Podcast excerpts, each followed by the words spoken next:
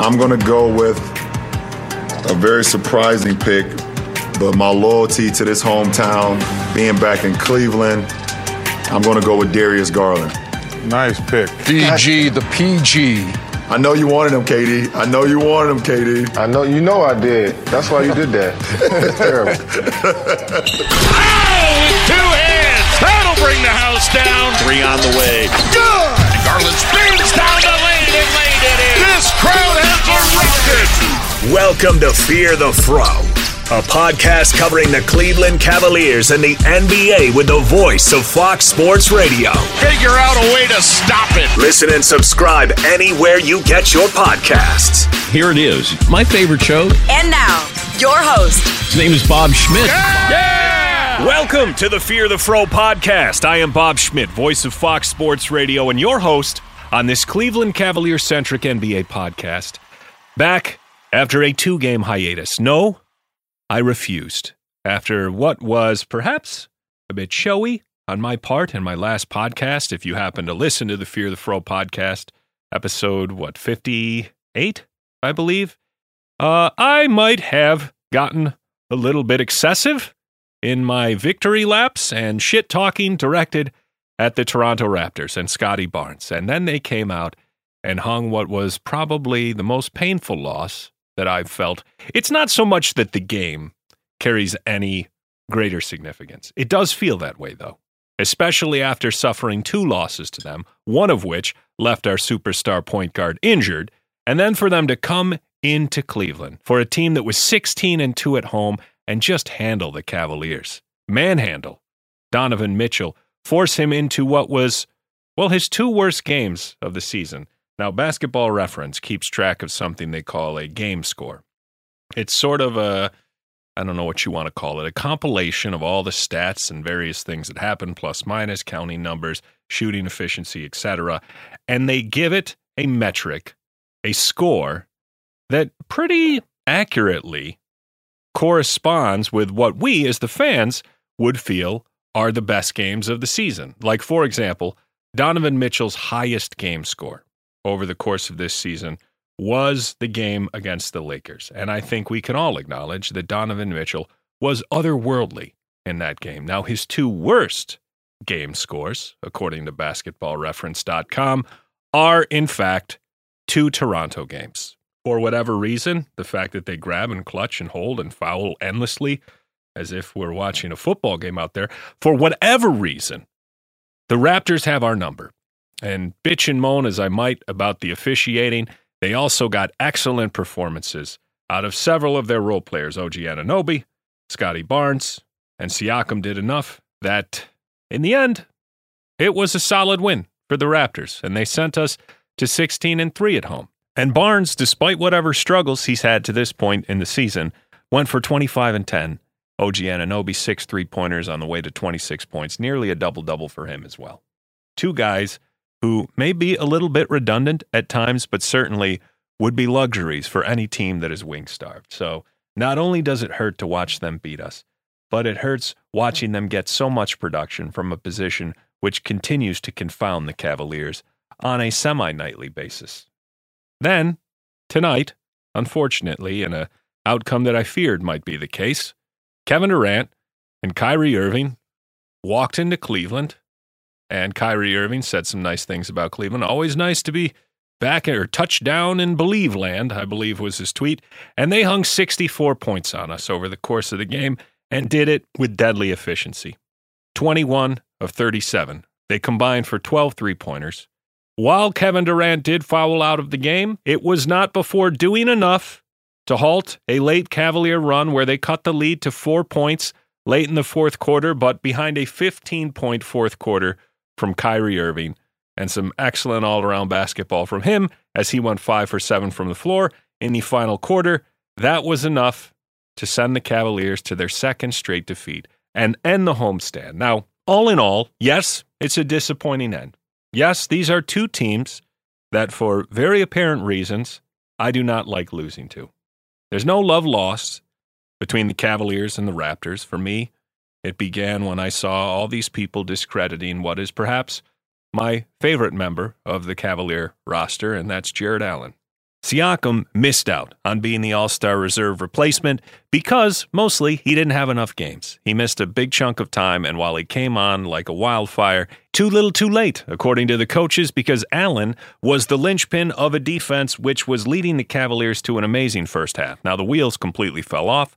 We saw that. They were exposed once the injuries piled up, and ultimately they missed the playoffs. But the All Star replacement selection at the time was warranted. And more frustrating to me was not that they were just upset that their guy missed out, but they used the opportunity to slander Jarrett Allen. And maybe the refs were listening because they have carried that slander over to the basketball world. This man is officiated as if he was some two way contract scrub.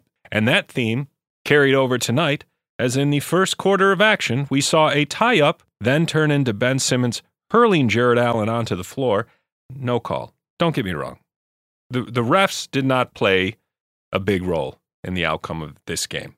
There was a couple moments, surely, where you felt their imprint on the game. That was one moment for me where I was just annoyed more than anything.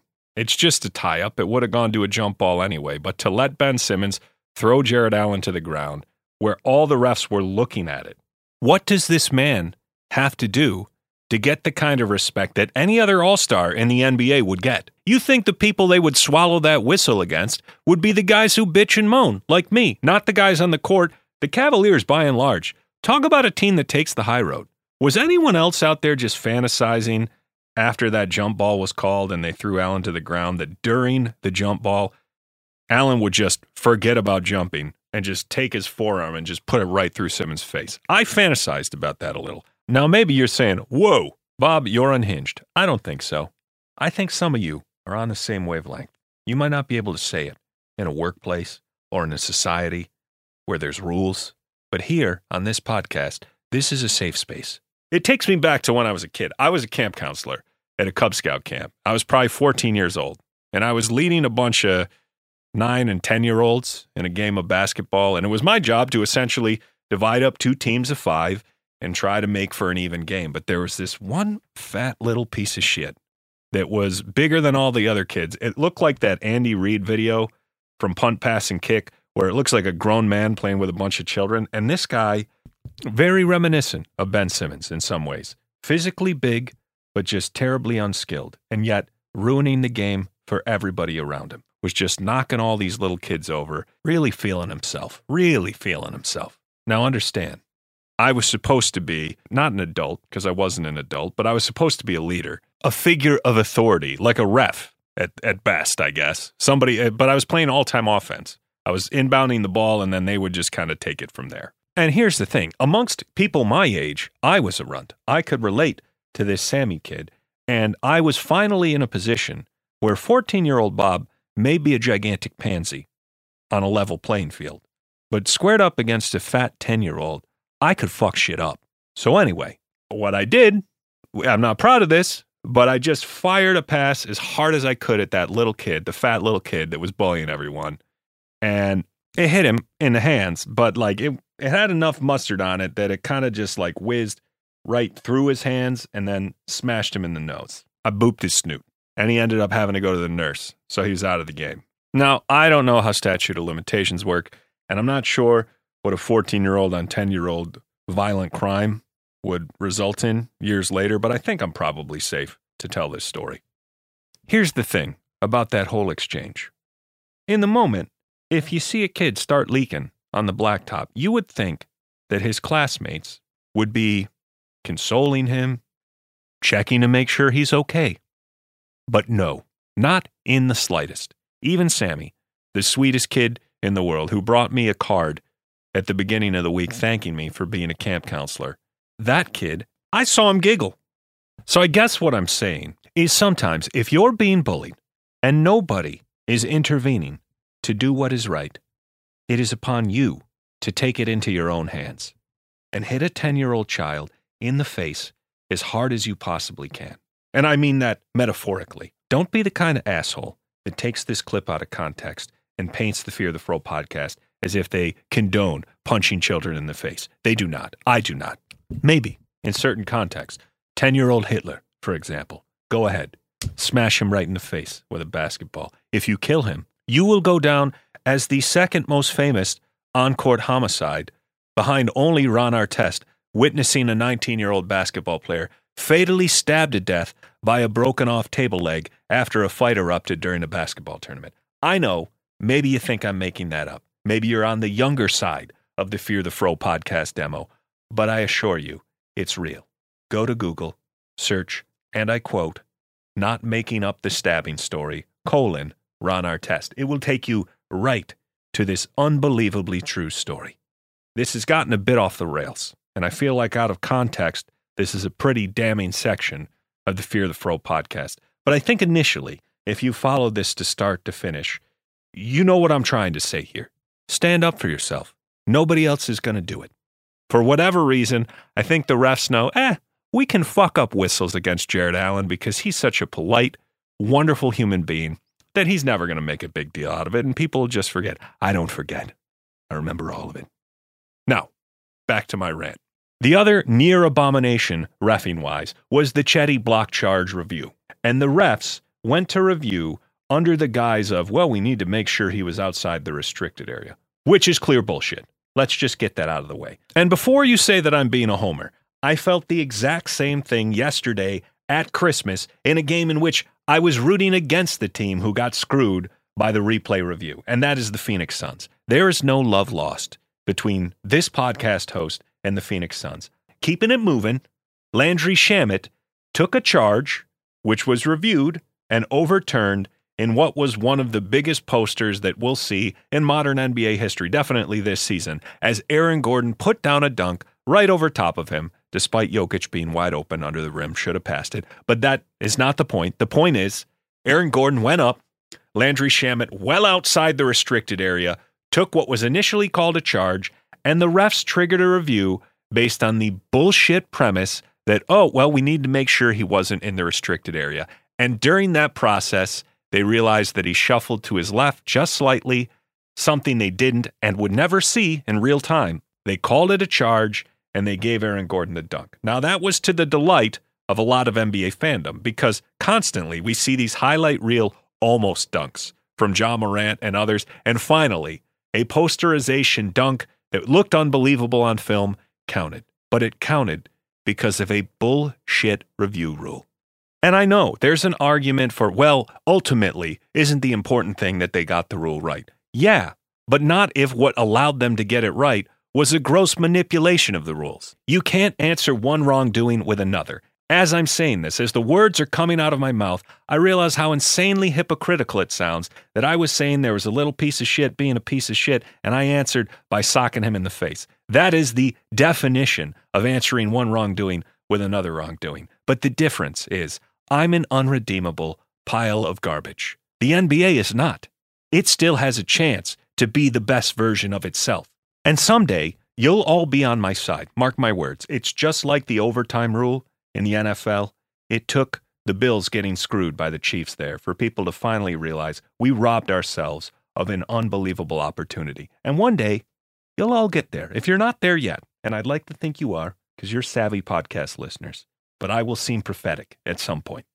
So now to bring it back to Osman when he took the charge against Durant late in the fourth quarter. I didn't think the camera angle showed it, but it looked like when he anticipated the contact arriving, he might have lifted off the ground just a little bit in starting to sell the charge. I'm fine conceding it, honestly, because my bigger issue here is how we arrived at the review. Again, if in real time, Osman, one of the worst defenders on the roster, is able to anticipate what you're doing and get from the other side of the lane to set his feet and take a charge, well, then it's a goddamn charge because he is not an anticipatory defensive player in that way. And in real time, it looked like he was there for seconds before Kevin Durant arrived. When you factor in how horrible Osman typically is on defense and how great Kevin Durant is, that was an all time Osman fourth quarter stop right there. And that is the thing that cannot be robbed by some bogus review. The review is not meant to serve as some safety net when you don't have the courage to make a call in the moment that you feel confident in.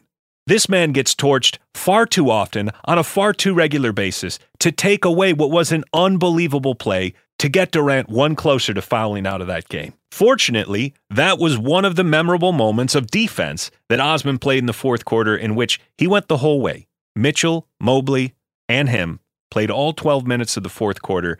And even though he scored seven points, which was good for second on the team in fourth quarter scoring, right behind Darius Garland's 18, some of the highlight moments for Osman, shockingly, were on defense. In a night where the defensive stoppers who can't play offense struggled, Osman played some of his best basketball in the fourth quarter. Now, the Brooklyn Nets subreddit feels distinctly differently. They are furious about the free throw disparity 30 free throws for the Cavs to 17 for the Brooklyn Nets, and 22 of those 30 free throws came in the second half for Cleveland. Darius Garland, 11 free throws in the second half alone. Now, you probably felt this during the course of the game, but the 15 trips to the line make a season high for Garland, whose previous high was in that 51 point outburst in Minnesota, where he went to the free throw line 13 times. This by far was the most makes and attempts 13 of 15 from the line. Not big enough, unfortunately. And things are going to get awfully difficult in a few games for these Cleveland Cavaliers. So, with these two losses behind us, let's address a couple things. First thing I want to touch on briefly was a story before this game started, and that was Lamar Stevens was tabbed to start against Kevin Durant. I supported this move. When we face guys like KD, Giannis, Tatum, I want the bigger, more physical defender and Lamar Stevens out there. I think Okoro's getting better and not fouling, but I honestly think his best served defensive position is shooting guard. He should be guarding smaller guys, faster guys, not bigger, more physical guys. We saw what happened when he had to take on Paolo Banchero. We've seen what these big guys can do to Isaac Okoro when given the chance. In emergency situations, can you throw them out there on them for a possession or two? Sure. But ultimately, in the end, I feel the same way when Patrick Beverley would try to line up against Luka. He's going to get torched every time. Sometimes effort does not trump size. Where Lamar Stevens is the best we have right now. Until Dean Wade is back, I get it. It's frustrating. You don't feel 100% confident in either of these guys spotting up for those corner threes in a way where you would feel much more confident with Dean Wade but it's the best we have. And to see this debate and guys get upset at JB because how can you do this to a Okoro? Listen, all of our options have glaring weaknesses. At least logically speaking, the choice he made was the right one. The results were not good. But a lot of that, I don't put it on the coach. A lot of these guys just get outplayed because they're simply not the caliber of player the people lining up against them on the other side are. And seeing a guy like TJ Warren torch the Cavs makes you jealous a bit that that man who was injured for as long as he was last year, but exploded in the bubble, if you recall, the fact that they were able to get him on the cheap, he was their third leading scorer and exceptionally efficient in doing it 64% from the floor, 9 for 14. He got a one year, $2.6 million deal. He was out there for the taking. A lot of teams could have given him more than that. Part of an exception, a whole exception. To see the type of production to dollar value, that's a little bit of non buyer's remorse. And things may change with the buyout market. It's possible. You never know where these contributors are going to pop up, who could fall out of favor, who could thrive. Look in Minnesota. Rudy Gobert gets brought in for an absolute haul of picks. And without him, they're 4 and 1, and Naz Reid has put up two 2010 games in the last four games, including 27 and 13 and 21 and 11. This was a guy who was on their own roster. You're happy when a guy on your roster succeeds, even if it's at the expense of somebody else who you invested far more in. We just need a fraction of that production from whoever the fifth starter is for the Cavs on a night in, night out basis. I would settle for 10 and 5 regularly. With Rudy Gobert, the Timberwolves 12 and 17. Without, they're 4 and 1.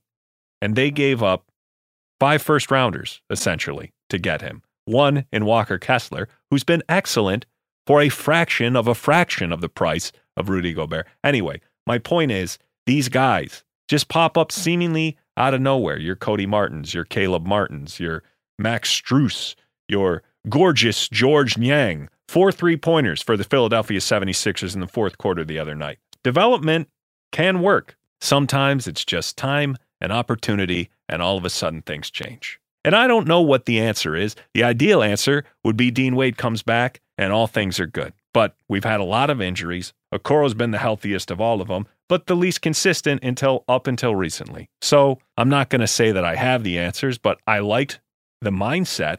Durant is just superior offensively in terms of he's long, he can get his looks over everyone, and he's far deadlier from range and from the mid range than a Giannis, who's pretty much a put his shoulder through you type of threat. And I'm with you. I'm disappointed that Durant and Irving lit us up too. But coming into tonight, over the last 10 games, this was the best offense in the NBA, the Brooklyn Nets. They were up to the third best net rating over those 10 games, and they'd won nine of their last 10. The fact that Durant, who had been averaging 29, 7, and 5, and shooting 60% from the floor and 37% from three, torched us, well, it's more of the same from him and Irving because Irving's been doing 28, 7, and 5. These two are playing like the 1A, 1B that everybody expected them to be. Even if it's not over a longer sustained period of time, right now, they're dialed in.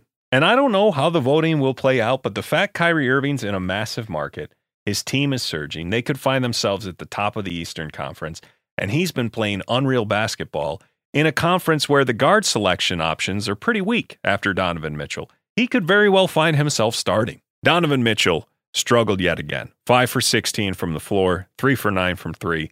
What we've seen these last two games is a bit of a playbook developing against Donovan Mitchell. He made note of it in his post game talk about how much more he's being face guarded. He's being grabbed and clutched, trying to prevent him from even getting back to the ball. He's having to work just to get open. And whether it was Royce O'Neale or Ben Simmons, neither of those guys made it easy on Donovan to the point where I think a lot of his shooting issues are coming from the lack of energy he has from having to battle so hard just to get back to the ball at times. Teams are face guarding me now. Learn to adjust that. I got to learn how to get better at that. Defensively, being able to play against a guy like Kevin Durant. I mean, there's not, it's only one of him, but understanding that that's something we something we might see. You know, we'll continuously see. Um, being able to get on the boards. You know, those tap outs hurt. Taking away threes, getting back in transition. Past two games, I would say the the vibe in the locker room is just finding ways to just continuously improve and be better. Now, I didn't do a podcast after the Raptors game, but Donovan Mitchell had comments which were less prepared, I guess you could call them, when asked about the Raptors after the fact. His quote was, and this was from Chris Fedor when you foul the whole game, and they're really good at it, they being the Toronto Raptors, they can foul the whole game, and the refs aren't going to call it on each possession. You got to give them credit. They're physical. They kicked our ass. I think that's how most of us felt watching the game. Now, certainly some people have pointed to this as sour grapes and, oh, this is your superstar, blah, blah, blah. It was very physical again today. Donovan Mitchell is just going to have to adjust. And I think he will. I don't think it's anything to be too concerned about. If anything, these next three games are against weaker opponents, the Pacers and then the Bulls twice in a row. And then we head into a schedule which will be unrelenting and very difficult, and most of it will be on the road. This was our chance to pad some wins. And you have to come away I get it. I feel a little disappointed with these last two games, but they did beat the Bucks and they took care of business against the teams that they should have took care of business against. And now the Cavaliers will see a stretch in January, which is arguably one of their most difficult of the season. We get 6 games against what is a very difficult Western Conference run here. The Suns in Cleveland, followed by the Nuggets on the road, the Suns on the road, the Jazz on the road, the Blazers on the road the reeling Timberwolves, a bit of relief in mid January, and then back to back against the Pelicans and Grizzlies with the Warriors and Bucks after that. That stretch, that is an unbelievable stretch of games where you're seeing certain contenders in the Grizzlies, the Pelicans, the Bucks, and the Nuggets and Suns. That is not going to be easy. In order to do the type of things that need to be done to be considered a true contender, the Cavaliers are going to have to string some consistent efficient, good offensive outings together on the road. None of these waning, falling off second halves. None of these huge runs that we've been letting teams have. We let a gigantic run go at the end of the second quarter today, which essentially that felt like the backbreaker. The Cavs were in this. It was a one point game, and the Nets went on a 19 to 4 run to close out the half. In a night like tonight where they were chipping away, they'd go on these mini runs, and then Kyrie or Kevin would have a momentum killing bucket and it just felt like they responded time and time again to when we started to get some momentum. And that's what great teams do. And that's what great players do. And for as much as I am not a Kyrie fan, you see what Kyrie Irving can do when put on the floor and just focusing on basketball. 15 points in that fourth quarter. Incredible at orchestrating an offense in crunch time. Due in large part to the time that he spent here, playing big games on a big stage when it mattered. So I think that's enough of a postmortem here on the Fear the Fro podcast. Thank you to everyone who has listened. I'm expecting three wins. That's what I'm expecting. And hopefully we'll get Darius Garland keeping that momentum going against Tyrese Halliburton, who, after being slandered on a big stage by Wally Szczerbiak, who called him a wannabe all star, has just uh, gone nuts a bit, had some huge games, hit a game winner even. So he is certainly getting a lot of headlines. And I would think after 46 points, we'll hear a bit of conversation about Darius Garland tomorrow, but certainly with a win, that would have been even more so. So let's hope to rebound with some victories. And thank you to everybody who has subscribed to the podcast. Not sure how many more will happen this calendar year. There will be some more. I haven't, I mean, just look at the game schedule, I guess. But point being, what you guys have done for this podcast during this calendar year, I'm super grateful. And I thank all of you, those of you who have to work this week. Hopefully, this gives you something to listen to. Thank you for the ratings and the reviews. Thank you for sharing the podcast with your friends. And I'm looking forward to an even bigger, better 2023. Hopefully, one that comes with an NBA championship. But, you know, work to be done. This is the Fear the Fro podcast. Now get out there and punch a 10 Levert, lob to Mobley. Pow! This has been Fear the Fro. If you like the show, subscribe and rate wherever you listen. Our guy, Bob Schmidt, always gets a reaction out of it. Join us next time for more Cavs and NBA coverage.